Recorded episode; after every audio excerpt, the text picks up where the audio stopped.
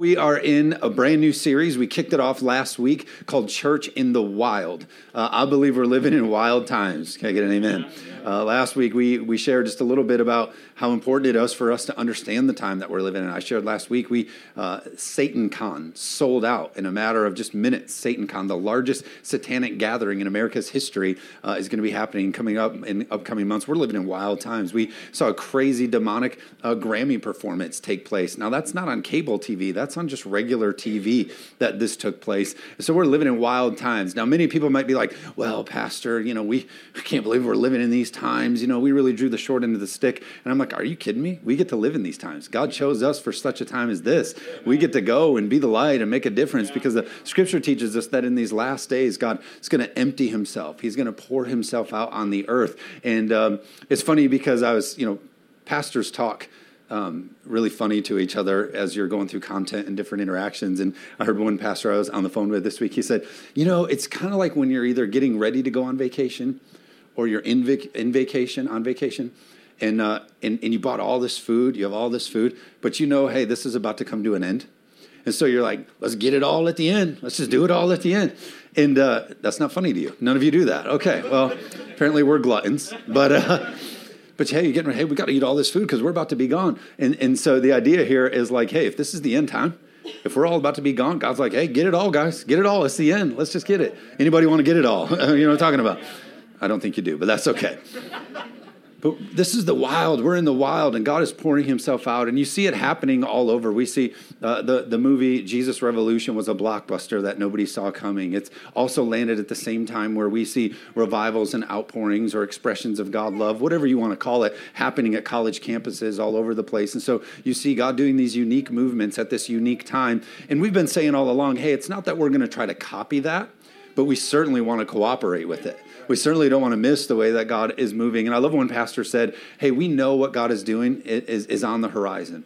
This amazing end time move of how God is going to uh, move in signs and wonders and do the miraculous. And, and we know that that's coming. We can see that storm of God on the horizon. But even what we're seeing right now that gets us excited, that's just the spit on the windshield. It's just the beginning of what God is really getting ready to do. And we're already excited about just that. And so excited to be in this series called Church in the Wild. We believe uh, that God is moving in power and He's called us to be a part of it. Amen? So today, the title of my sermon this week is we're going to be talking about wild honesty wild honesty. Why don't you bust out your tablets and your notepads, however you can take notes? You know that you're four times more likely to remember what you hear if you write it down. So I encourage you to do that. And then let's pray and we'll jump into wild honesty. God, we love you so much. We're so grateful for today. Lord, I know that we all come from different experiences into this room, uh, but God, we know that we're setting our attention on the same God who is a God that desires to speak to us. So, God, I pray that in this sermon, no matter our background, God, I pray that we hear something and receive something from you today that changes us and makes us better and calls us into the people that we're called to be. In Jesus' name, amen. So the title of this sermon is Wild Honesty. I believe we're in the we're the church in the wild, and, and I believe that we're living in a time where we need wild honesty. Now, I think if you heard that idea, you're probably somebody who's sitting here being like, yeah, yeah, we need wild honesty. We need, we need to say it like it is. We need to stand up to the darkness in this world and we need to go get them. That's the wild honesty we need. And I bet you're excited to hear me say that's what we're going to do is get up and stand up and we're going to stand up to what the enemy's doing in culture. But no, the wild honesty that I'm talking about is we need wild honesty about our own lives. We need some wild honesty about taking a look at our own lives and, and the own, the, our own man and woman in the, ear and, in the mirror and saying, hey, hey, God, what, what does that person need to change? God, if we're going to see your outpouring and we're going to see a move and we're going to see you make a difference, I believe that all first starts with us. Can I get an amen today? Uh, there's this thing that we don't even talk about in church anymore. It's this thing called sin. I believe that sin hinders. How many of you believe that? Yeah. How many know? I believe that sin holds us back and sin sets us back and sin downgrades us from the way that God's called us to live. But I believe that God has also given us this great gift called this thing called repentance. This ability to say, God, I need your forgiveness and I, I need you to help me change. Now, repentance means this repentance means to do a 180. You were once going this way and you were living it this way and you were making decisions this way. And then all of a sudden you said, God, I can't be this person anymore. I need to do a 180. I need to repent and I need to start going this way. It's where we ask for forgiveness and God answers and we get to walk in a new kind of life. That's repentance and that's, that's how we overcome these lifestyles of sin. Uh, I thought about it like this you're sitting in the room right now and you're going, awesome. I showed up to church on Time Change Sunday and he's going to tell me how much of a sinner I am. exactly. I figured you'd be in a bad mood anyway with the time loss. We might as well get it out of the way. Joking aside, the reason you might feel that way is because the church has done a terrible job talking about sin and repentance. The, ch- the church has done a horrible job to the point that most people think this oh, I can't come to church. I don't have my life put together yet. There's no way I could go and gather with the other people and worship and hear a word and listen to what the pastor's got to say because I just got way too much things in my life. I got way too much happening that's not the way that it's supposed to be. So once I get myself cleaned up, then I'll go to church. But the reality about church is church is not a museum for saints. Yeah. This is a hospital for sinners. This is where we all come limping and broken and bleeding through that front door, and we say, Thank God I made it, because through some uh, repentance and some asking and desiring and seeking out to God, I can find what I need today. Are you with me, church? And so I want to first erase the stigma of, oh, pastor's talking about sin. Oh, I'm going to be so shameful and condemned. You know that repentance is the most freeing thing you can experience. Every person in this room who's ever sat down and maybe bent a knee or, or bowed their head or, or put their hands together and said, God, I, I've been messing this up. Will you forgive me? I repent of the way that I've been living. I can tell you that it's been the most freeing thing they've ever experienced. Amen. Nobody's ever bowed a knee in repentance and said, God, will you help me with this? And then felt worse after. No, you find freedom because that's God's design for us to overcome the sinful nature that we walk in. Are you with me today? Wild honesty is what we're talking about today. Wild honesty in our own life. I don't think we need to be a people who say, hey, we need to go get them. Our prayer is, God, get me today. Get me today in the ways that I need to be corrected. I like what Dietrich Bonhoeffer said. He said, repentance is ultimate honesty. Repentance is like the highest form of honesty where we can say, God, this is my life and these are my actions and these are my thoughts and these are my decisions and i'm going to be totally honest with you that i need your help in this yeah. we have this mindset though of to fix the world we need god to go get them and god's like no we, we need to get us yeah. matthew chapter 7 verse 3 talks about it it says why do you look at the speck of sawdust in your brother's eye and pay no attention to the plank in your own eye how can you say to your brother, Let me take this speck out of your eye, when all the time there's a plank in your own eye? You hypocrite. First, take the plank out of your own eye, then you will clearly see to be able to remove the speck from your brother's eye. We walk around and we share things on Facebook that's like a get you and gotcha, and we need to get that person. Look at them, they got sawdust in their eye. We need to get that out of here and get out of there. And God's like, hey, what about your own eye? Let's take care of our own stuff first, church. Let's get back to a lifestyle of an altar place where we can, on a daily basis, come and say, God, these are the things that I'm laying at your feet because I know that your cross has paid for all this, and I don't have to carry this and live in this. And so this is, are you with me? And I need repentance and I need to humble myself. Why? Because, because I, I want your clear vision for my life. I thought about it like this if we, um, if we took an alien, we just go get an alien, we bring him here to earth, and, and we're going to teach him some things about Christianity. Some of you weirdos are like, he believes too. that was an example, not a statement, okay? so so we, we get somebody who has no idea of like the things of America, of our culture or anything, and we say, hey, hey, I want you to know about Christianity. I'm going to boil this thing down for you. I'm going to make it really clear. Here's some things you have to know when it comes down to the, the core and the fundamentals and the basics of Christianity. Here's some things that you need to know. But let me give it to you an example and maybe of like driving a car. And so I would begin to tell this person, I would say, hey, the first thing you need to know about living the Christian life and following God is you, you must accept salvation. That's the start of it all. So salvation is like the key. It starts the engine. It gets the car going. We understand that salvation is important. Uh, there's no other way to heaven but through Jesus, and so He provided for us salvation. So we understand that. So, so that's the key. Another thing that we would know is we would know that in order to drive that car, you got to be able to press the gas and press the brake and turn the steering wheel. That's how you navigate through life. And so I would begin to explain that's what praying is and that's what god's word is and that's what worship is. It's where we take god's word and we, we help steer the wheel and we pray and we help. And so that's a pretty good way for us to understand uh, how we would live and navigate and make it through things.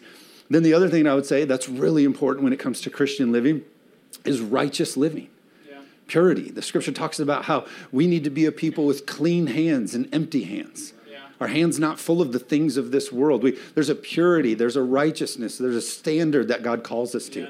And unfortunately, in too many churches, they don't even talk about sin anymore. Yeah. Imagine of the hundreds of thousands of sermons that are being preached today, I bet the very low percent is actually a good old sermon on sin and repentance. I'm okay being in the low category today.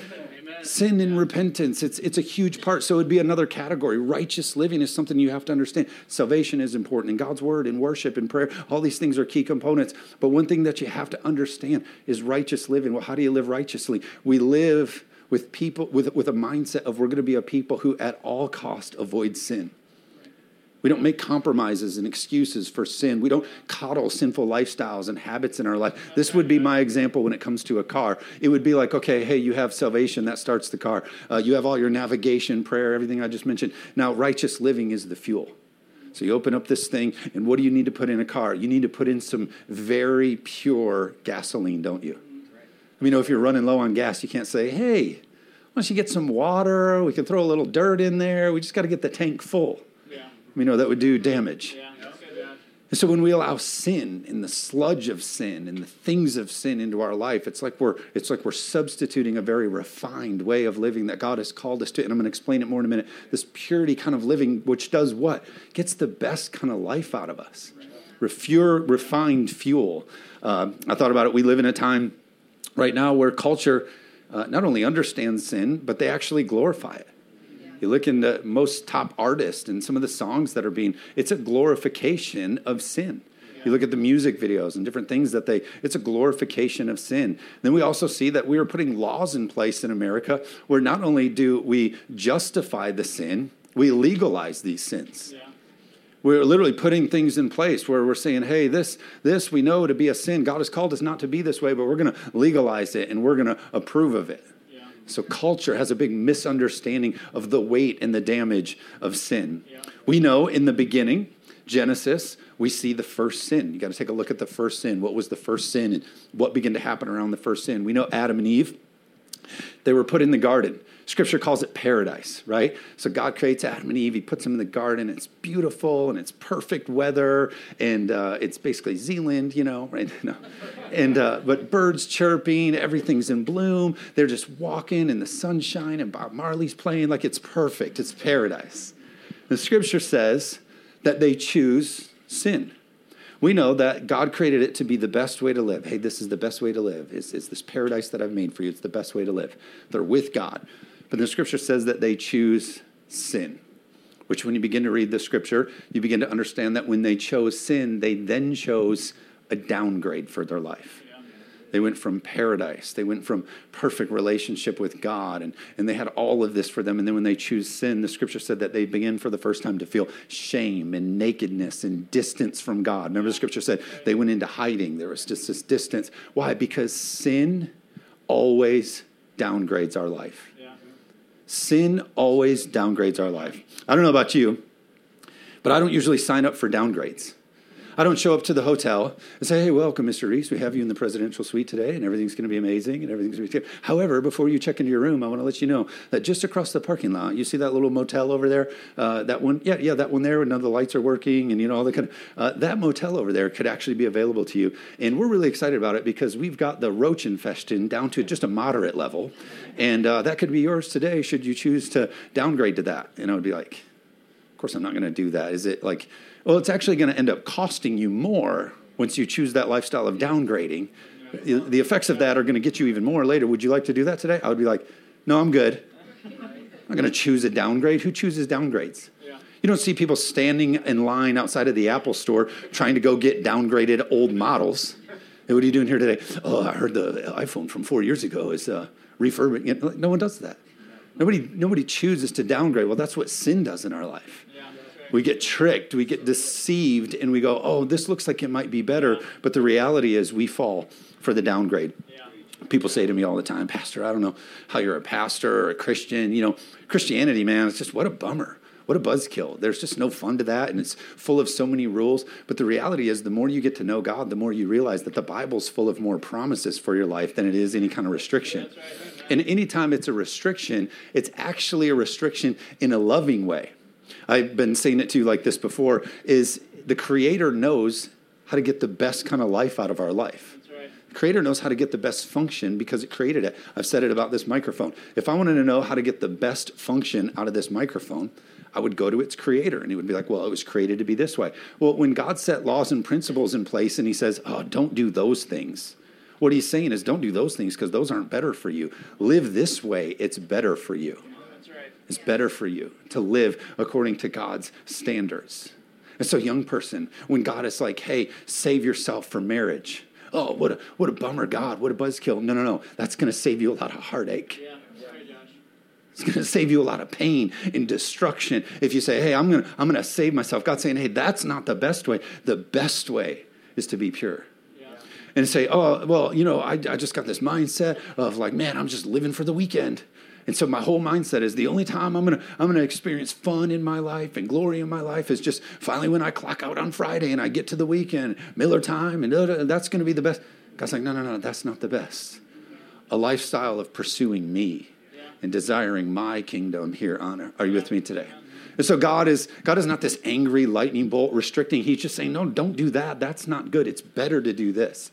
It would be as if I had you come over to my house, like, hey, I'm to have you house sit, and uh, just like God did to Adam and Eve, he said to Adam and Eve, he said, Hey, of this garden, of this, this paradise I made you, you can freely eat of anything, but just not of that tree. Because if you eat of that tree, you'll surely die and it will be harmful for you. You don't want to eat of that tree. It would be the same if I had you come over to my house and I was like, hey, hey, I'm so excited your house sitting for us. Uh, our whole cabinets, our refrigerator, like everything is totally stocked. You can freely eat of anything you want which would be a bummer for you because Jess, has us counting our macros. We don't have any good food in our house. But if we weren't, it'd be like, yeah, Dorito, whatever you want. You can freely eat of anything that you want. But you'll notice in the refrigerator, there's this glass jar with a skull and crossbones on it, and it says cyanide. And so you can freely eat of anything you want, but don't, don't, don't drink that. Does that make me some angry tyrant who's trying to take the fun out of your life? No, it's me who's being protective and saying, hey, I want you to enjoy all of this pleasure that I've created for you, but don't do that because that, that's going to be bad for you. And that's what the whole scriptures are when they're like, hey, uh, avoid these lifestyles, avoid these thought patterns, avoid this way of living, this sinful way of living. Why? Because it's worse for you. It will downgrade you. Can I get an amen today? I imagine God looks down and, and maybe has some frustration because it's frustrating when you see somebody doing something that's not the way it should be. So God's looking down. He's like, Oh, I can't believe they're making those decisions. How frustrating. If they just did this, it would be so much better. And I experienced that as a parent. Uh, my son just got back into collecting. Uh, well, he got into it for the first time. I used to do it as a kid, but he's collecting sports cards. If you don't know anything about sports cards, they come in these sealed little packages and because they're valuable, uh, they're pretty tightly sealed. And so to open the top of it can be a little bit tricky. And uh, and he's eight years old, and so he's also trying to be super careful because they're valuable. And Dad said, "But be super careful." But I'm sitting here as a very patient dad, watching him do it the wrong way. And so he's like, you know, it's like I'm taking forever, and we want to see what the cards are. I'm like, oh my gosh, just let me do it. You're doing it the wrong way. My my youngest daughter, she's four years old. She just started playing video games. And so she's on there like doing all the things. And I'm just sitting on the couch with my son who's eight. And we're just looking at each other like, oh, this is driving me crazy. Why? Because it's hard to watch somebody do it the wrong way, right? Have you ever wanted to jump in and be like, you're doing that the wrong way? I just imagine that's probably even God. That's why he gave us his word yeah. of like, oh gosh, don't do it that way. Let me help you understand so that you can do it the best way. Yeah. So if you've ever gone to a church and had an experience where it's like, you're a sinner, and God hates you because you're the slum of the earth and you shouldn't be a sinner because God's some angry God. That's not, that's not how God yeah. intends to speak about sin. God's like this hey, that's not the best way. Yeah. Let me help you do it better yeah. so that you can experience the fullness in me. How many know what I'm talking about today? That's why John 10 10 says it this way The thief, speaking of the enemy, comes only to steal, kill, and destroy, downgrade. But I have come that you might have life and have it to the full. Not to be some lightning bolt, angry throwing God, but to show you the better way to live. Amen. Come to show you the better way to live. Romans 6.23 says this. Says, For the wages of sin is death, but the gift of God is eternal life in Christ Jesus our Lord. I don't know about you, but I don't know if you've ever seen somebody sin and immediately die on the spot. You ever seen that? I sure hope not.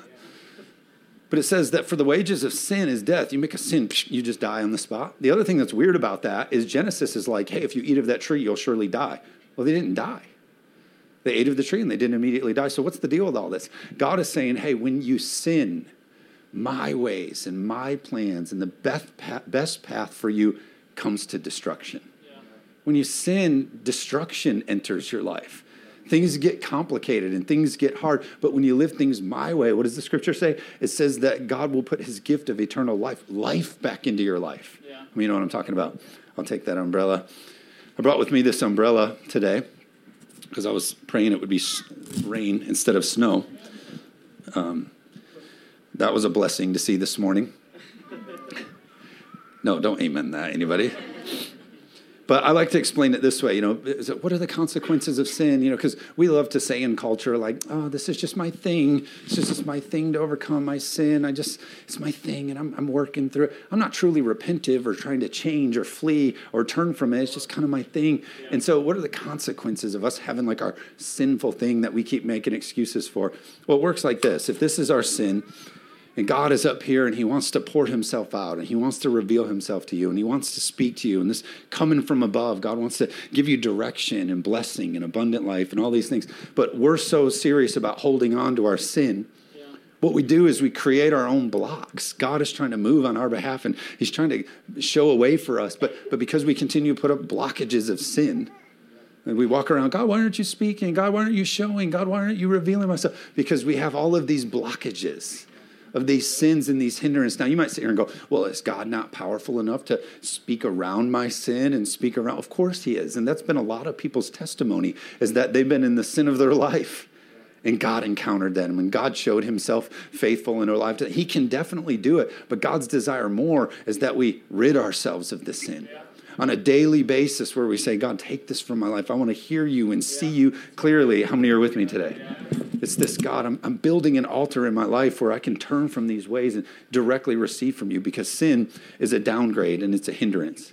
John Wesley's mom says it this way sin is anything that decreases your passion for God. I got this thing, this sin, this attitude, this mindset, this thought life. I have this, and because I have this, it decreases my passion for God. Sin is temporary insanity.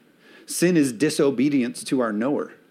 If you've been following God and, and He's leading you in your life, you have that knowing on the inside.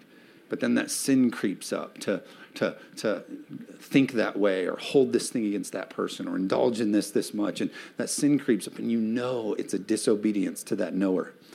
We also know that sin is ignoring the screaming voice of the Holy Spirit. Sin is anything that causes us to go astray or miss the mark. Sin causes you to be somebody you don't want to be. Sin puts you on a road that you won't like the destination. Sin is pain delayed.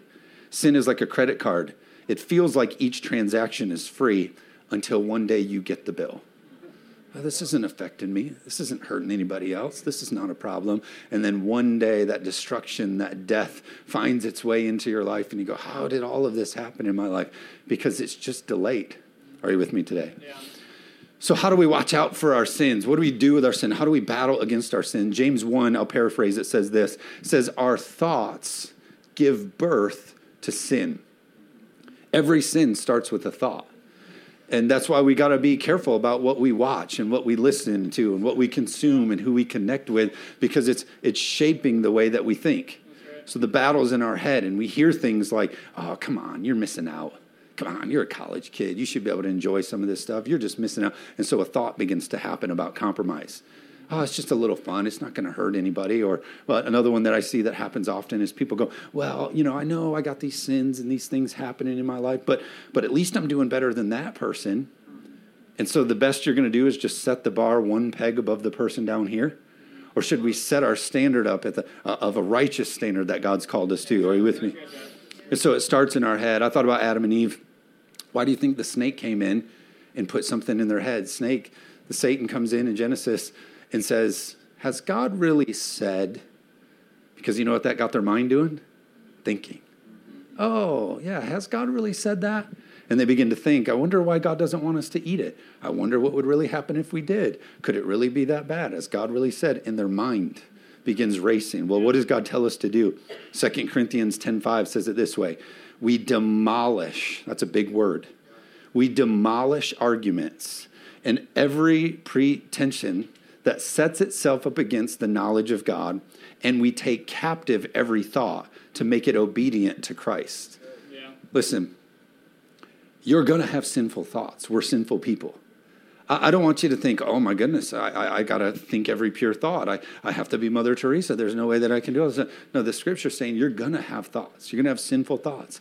But what you need to do is take those thoughts captive to take the thought captive here would be like getting a prisoner of war. The reason you would take somebody captive and have them as a prisoner of war because once they're caught as a prisoner of war, they've become what? Disabled. They're no longer a threat. So the scripture saying, hey, when you have sinful thoughts, when you have those temptations, you got to be able to get yourself into a lifestyle where you say, hold on a second thought. Yeah. I'm taking you captive so that you can be disabled in my life. Can yeah. I get an amen today? Yeah. So Matthew 8 talks about the extremeness of this. Matthew 8, verse 8 says, If your hand or foot causes you to sin, cut it off and cast it from you. It is better for you to enter into eternal life lame or maimed rather than having two hands or two feet, but be cast into everlasting fire. Verse 9 If your eye causes you to sin, pluck it out, cast it from you. It is better for you to enter eternal life with one eye rather than having two eyes to be cast into hell fire. So we'll take the next 10 minutes and we're going to get some stuff and chop off some hands and do some eye plucking right now. That's not what the scripture means. What the scripture means is hey, what are the things that you need to be extreme about yeah, when it comes to sin in your life? Hey, it's way better for us to have heaven than it is for us to dabble in those things that bring us a little bit of joy and fulfillment, but actually false joy and false fulfillment because it's actually sin and downgrade. It's better to get this. Be extreme. How can you be extreme about avoiding these sins? That's what it says that we need to do. The scripture tells us that it's important for us to hide God's word in our heart so that we might not sin against God. Why do we hide God's word in our heart? We hide it in our heart, one, because it helps us not sin against God. But the reason it's hidden in our heart is because it reminds us that God's way is better. We have all of God's word hidden in our heart. Why? Because when we look upon temptation and sin, we go, nah, that's a downgrade. Yeah, Why would I want to set up a blockage in my life? God's word is hidden in my heart, and I now understand that his ways are better. Are you with me today? Yeah. Acts chapter 3, verse 9. I'll close with this. So, what do we do with sin? Because we all have sin. Just a whole room full of sinners right now. We all have it. What do we do with sin, though? If God so clearly pointed out sin, like, okay, these are the things that are downgrading our life, and we all have them, whether they be thoughts that we hold against other people, thoughts that we have when we see other people, or when we see other things, or maybe it's things that we're looking at, or maybe it is consequences and actions and things that we've, we've done to others or in our lives. We, we all have these things. I'm so grateful that God just doesn't leave us there. Like, yeah. man, good luck with all that. Instead, He's given us this gift, and it is a gift yeah. of prayer of repentance. Yeah. Like, hey, God, I know you're moving in these times. And there is no great moves of God without great moves of repentance. Right. Hold on a second, God. I got to get all this stuff that's clouding. I got to get all this stuff out of the way because your ways are better. So, what, what do we do? He gives us repentance, this gift of repentance. Pastor, why do you call it repentance? Because, or why do you call it a gift? Because when we pray, you find freedom. Yeah. When you pray repentance, that load, that weight, those chains, I believe, yeah. come off in our life. Amen. This is what Acts chapter 3 said. It says, Repent then and turn to God. That's the turning, the 180. So that your sins may be wiped out, that times of refreshing may come from the Lord. We want to be a part of God's outpouring and the way that He's moving, and we want to be a church in the wild that's making a difference in our community. We want to be all of those things. But in that, we also want to be refreshed. The times of the Lord be refreshed. Well, how do we get that in our life? Scripture says, do some repenting. Amen. Do some, hey, I got some junk in my life. Whole room full of us got some junk that we need to say, you know what, God? Have this. I don't want it anymore. I'm not signing up or subscribing for this downgrade. Yeah well, money will make you happy and fame. And if you're the best in your career and all these kind of things are going to be, that's all a downgrade. Yeah. It's like we sang earlier, all we want is you, God. Yeah. All we want is you. John Calvin says, the beginning of repentance is the confession of guilt. Cody's going to lead us in a song in just a minute, and I believe it to be a song of repentance. And, and, and again, we're not going to do anything weird, have anybody, you know, come to the front or stand up and shout out their sins. I'm not going to bring out a booth and have you come in and tell me your sins. we're not doing any of that stuff. But right here where you are in a private place, we're going to do this. We're going to say, "Hey God, here's some things that I feel I feel some guilt about." And I want to confess them to you and I want you to help me repent and turn and change from these things. And I believe that by the Holy Spirit power, he can meet you in that moment. And you can find freedom and deliverance from those things that are holding you. I love this thought. Repentance is an attitude that leads to action. Every single day, you could say, God, forgive me, and then keep sinning the same way. God, forgive me. Oh, I did it again. Forgive me, forgive me, forgive me. Or we could say, hey, today, God, I repent and I'm asking your forgiveness, but then there's going to be action behind this. Repentance is inner change of heart and mind in an outward change of life. True repentance is personal or it's personal, permanent, painful, but always profitable. True repentance is personal, permanent, painful, but always profitable. So, in a moment when we worship and Cody leads us in the song, we're not going to stand, we're not going to do any of that. I hope we can work through those segments. I hope you make your repentance personal with God. And, and I hope your desires for it to be permanent. And I hope if it goes right, it's even painful a little bit for you to say, God, these are my things. This is the true skeleton in the closet. Can I give you a little trick or a little secret? He already knows. he already knows. So just get to that point. But then profitable. I believe leaving here in freedom is going to be profitable. Repentance is nothing else but a reformation of the, our whole life according to the ways or the law of God. True repentance has a double aspect it looks upon things past with a weeping eye, and upon things future with a watchful eye, an anticipation of the renewing and the refreshing of what God is going to do. Obedience is the positive side of repentance. That's our desire. We're going to repent and we're going to walk out of here in obedience. Again, there's no great moves of God without people crying out and saying, God, change me, move me, make me into who you called us to be. Amen. The words will be on the screen if you want to read them, but this is going to be a private moment. Just bow your heads, close your eyes, whatever you feel led to do. You might not have any experience in this kind of stuff. That's okay. Just be quiet and let the song sing over you. So, well, I don't know. What if I get emotional and I'm sitting next to somebody who I don't know? Listen, nobody next to you matters. All that matters is, is God in this moment. Amen. so let's just be worshipful and tender and let God speak to us. And whatever those things are He puts on your heart to repent, let's do that. And I believe that refreshing will come over our lives. Amen. Let's worship.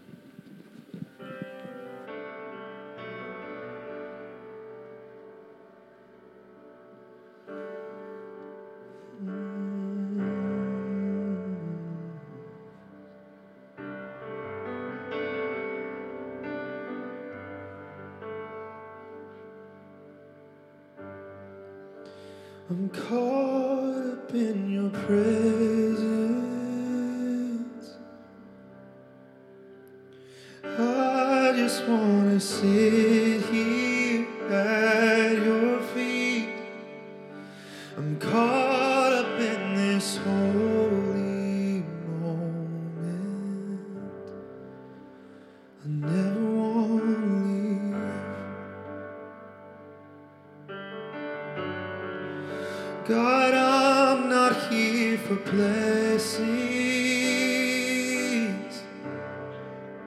Oh, Jesus, you don't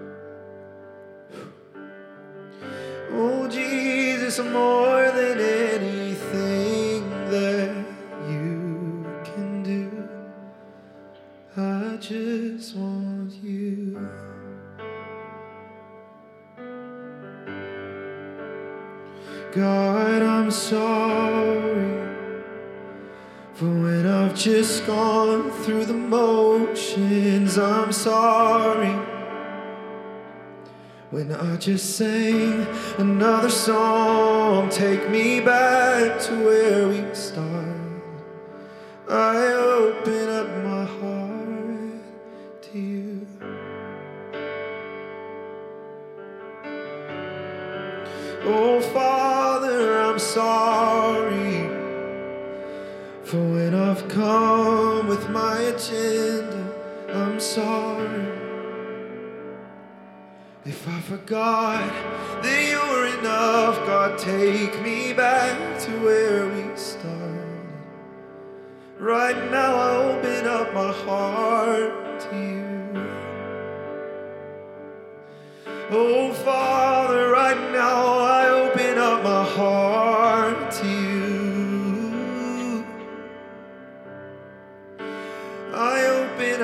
myself to you, Jesus. Cause I just want you and nothing else. God, nothing else.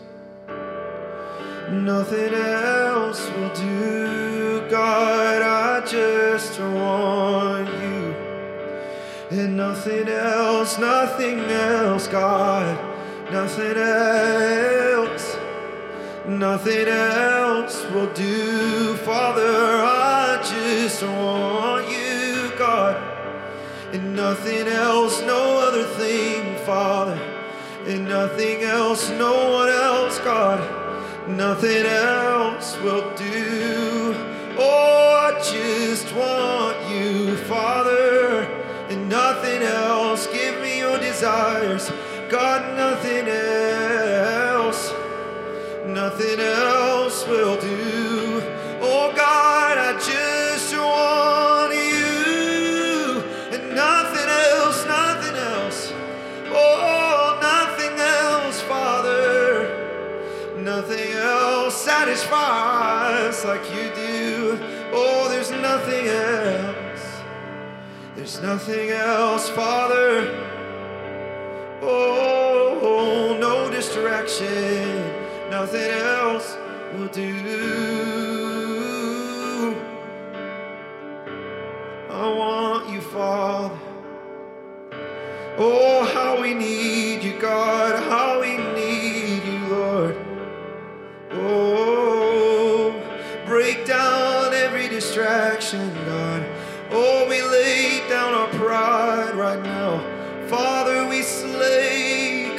complacency at your feet.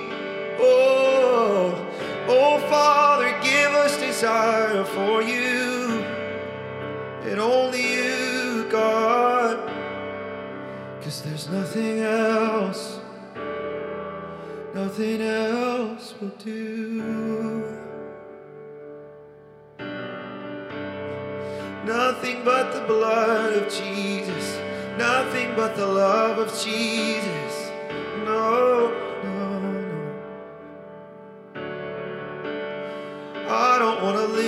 Best life. I want to live the life you have for me, God. Oh, your word tells us to live a life worthy of the calling you've placed, God. Oh, oh, we need you, God. We need you, Father.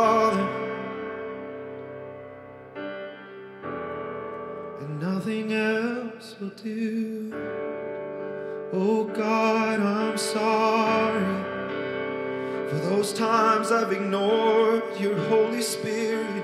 God, I'm sorry. When I chose another way, take me back to where we started. God, I open up my heart to you. Oh, right now in this moment, we just say, I just want you and nothing else. Nothing else, Father. Nothing else will do. I just want you and nothing else. Nothing else, God. Nothing else will do.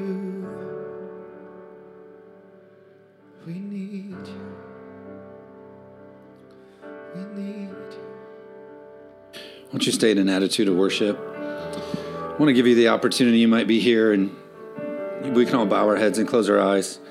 But you might be here this morning and be like, man, Pastor Josh, I hear what you're saying, but I haven't really lived that kind of life. I, I've, I haven't made Jesus Lord of my life. I haven't put him first. I, I'm not even a Christian. Or, or maybe you are a Christian and you've, you've walked away, but you're feeling a rekindling. You're saying, I, I need to do that. I need to want nothing more than you. I need to put him back first in my life. I'm going to give you the opportunity to pray a really important prayer. Some people call it the sinner's prayer, some people call it the prayer of salvation. It's the same thing, but it's, it's everything. It's the ultimate God, I'm sorry, and I repent of these things, and I choose you as my Lord and Savior. It would be how we would say, hey, that's your conversion. That's where you say, hey, I've made Jesus Lord of my life. You put your faith, hope, and trust in Him. I want to give you that opportunity to do that today. Romans talks about it this way book of Romans says in Romans 10, it says, If you declare with your mouth Jesus is Lord, and you believe in your heart that God raised him from the dead, you will be saved. For it is with your heart you believe and are justified. It is with your mouth you profess your faith and are saved. For everyone who calls upon the name of the Lord shall be saved. You're saved here in this life.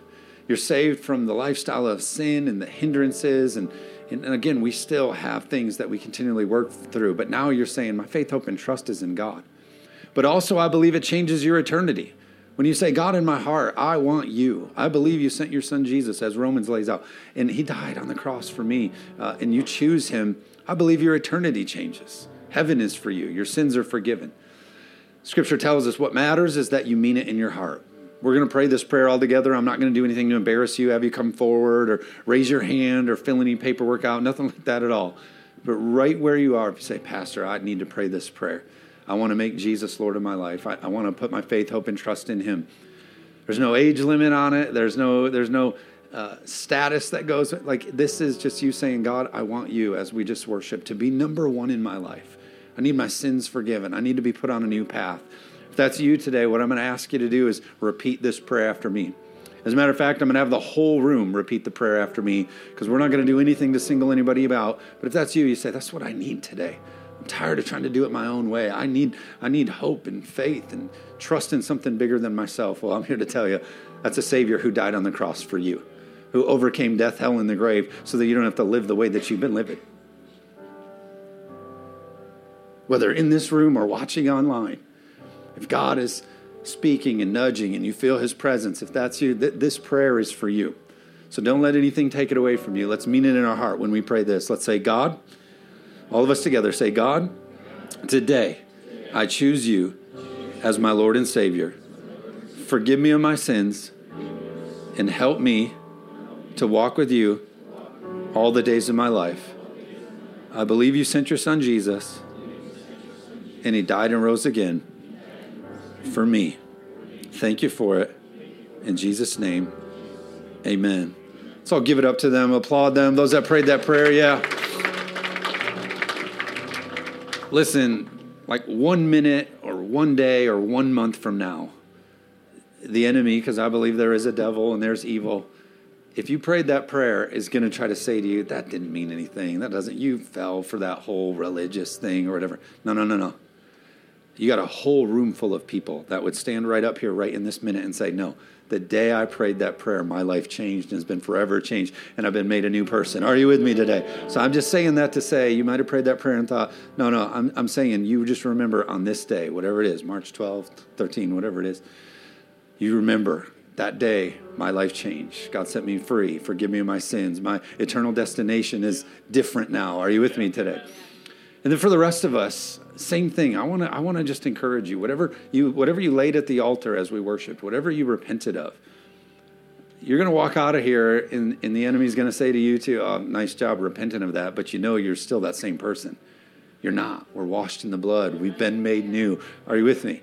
And so you just keep contending, like, hey, we may have that thought, but I'm going to take it captive and it's going to be disabled in my life. Amen. Hey, if you prayed that prayer, we got a free book for you down the hallway past the coffee bar. Just helps you with some of your next steps and what it looks like to follow God. And we encourage you to find a church. We, we would love for it to be here, but if there's something in your area that interests you, is a better fit, we encourage you to go there. But get plugged in somewhere and begin to follow God that way. But that book is down in our prayer room, just down the hallway. They're not going to sign you up for anything or just they want to get you that book and help you with your next steps.